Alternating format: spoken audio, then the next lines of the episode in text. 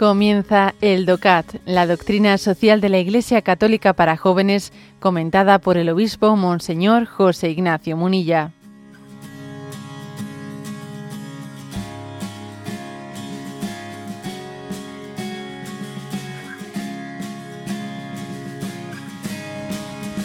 Punto 188. ¿Cómo se actúa con justicia en economía? Y responde. En el mundo económico se actúa con justicia cuando se da al otro lo que le corresponde. Principalmente se trata del cumplimiento leal de contratos, del mantenimiento de acuerdos, de la entrega puntual y correcta de las mercancías y del pago dentro del plazo concertado. Los acuerdos deben ser libres para que sean justos, es decir, han de cerrarse sin ardides, temores ni presiones, actúa injustamente el que en tanto que socio más poderoso impone al otro sus condiciones. Bueno, como veis, habla aquí este punto 188 sobre los contratos justos. ¿eh? En la pues en la interacción entre, entre compra y venta. Primero lo que viene a decir es que hay que tener cuidado de que la parte más poderosa no esté imponiendo sus condiciones de una manera abusiva a las otras. A veces, por ejemplo, por ejemplo, pues puede acontecer el hecho de que cuando hay una gran competencia, pues se puede estar abusando, abusando de exigir una serie de precios que casi están casi casi por debajo del coste de producción entonces se puede estar llevando, se puede estar empujando a realizar chapuzas. ¿eh?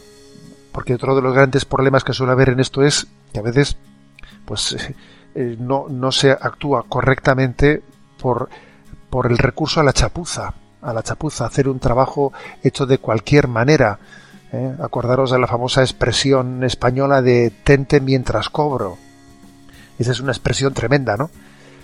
Mientras cobres, ya sé que esto está hecho chapuceramente, bueno, tú págame, en cuanto que me vaya de aquí, va a quedar patente que, lo, que, lo que has comprado, vamos, es una chapuza que, no se sostiene en pie, ¿no?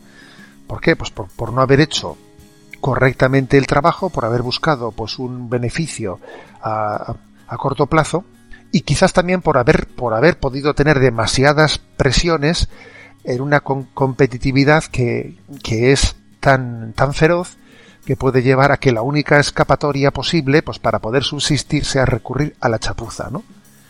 es un círculo cerrado del cual hay que escapar, ¿eh? hay que escapar.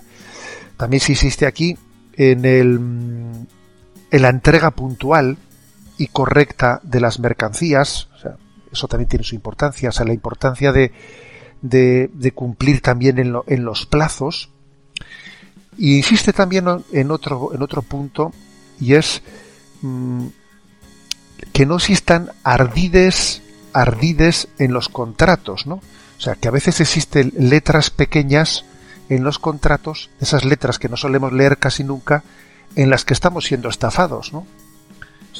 Ha pasado a veces en, el mundo bancario, que, uno firma determinadas, ¿eh? determinados compromisos y hay, una letra pequeña que le está firmando que no es ni consciente de lo que, de lo que está firmando, ¿no? Hay que tener, sea, forma, es una falta de honestidad, obviamente, el que se oculte en la letra más pequeña, pues las exigencias más duras de los contratos es un engaño, un engaño encubierto, por mucho que uno después pueda decir, bueno, estaba escrito, usted es que no lo ha leído, ya no lo ha leído, pero es que todo estaba hecho para que no lo leyese, ¿eh? para que no lo leyese.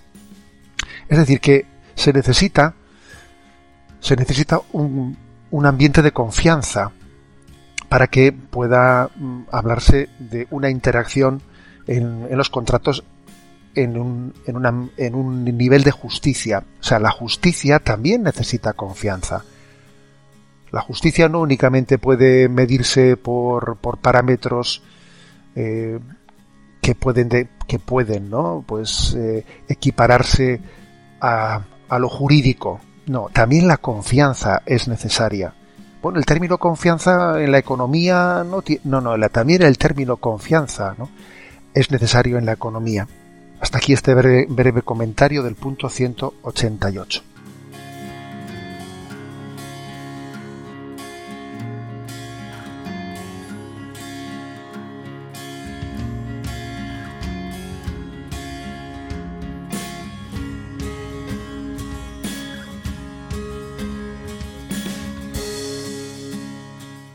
Has escuchado el DOCAT, la doctrina social de la Iglesia Católica para jóvenes, comentada por el obispo Monseñor José Ignacio Munilla.